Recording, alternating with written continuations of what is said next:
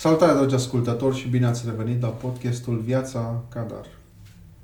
Este o adevărată provocare pentru orice părinte în momentul de față să ajungă cu copilul sau copiii într-un magazin simplu, într-un supermarket sau mall, fără să cumpere ceva pentru acesta.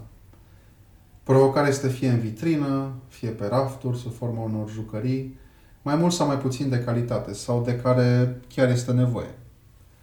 Momentan fac abstracție de produsele cu zahăr, care la fel sunt peste tot.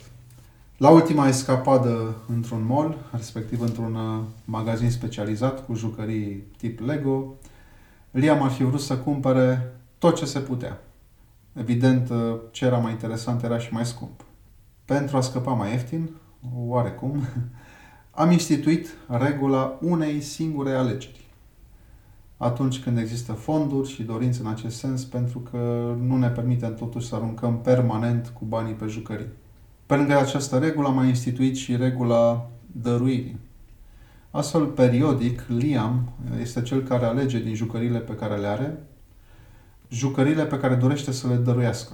Având în vedere că este unicul nepot din Brașov, primește destul de des uh, o mașinuță, un camion sau alte jucării de genul și pentru că totuși spațiul este limitat, adică nu avem uh, penthouse, uh, nu putem lua altele decât atunci când avem loc pentru cele noi.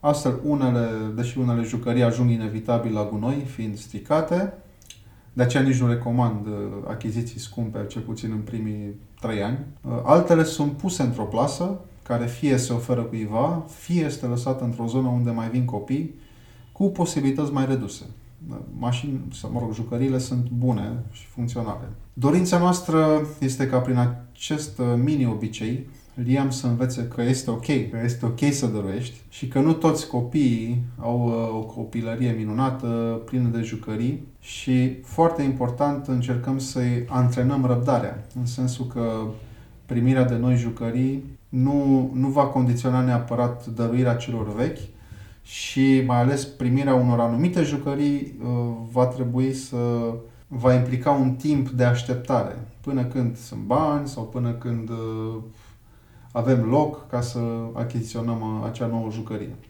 Evident, toate de mai sus vizează o antrenare a empatiei și o dezvoltare a inteligenței emoționale lucruri mai mult decât utile în ziua de azi și care poate uneori fie lipsesc, fie nu sunt uh, deloc antrenate în, uh, în școala clasică românească. Acestea fiind zise, vă salut, iar uh, dacă aveți întrebări sau sugestii, nu ezitați să-mi scrieți la hello.viațacadar.ro Grijă de voi și pe curând!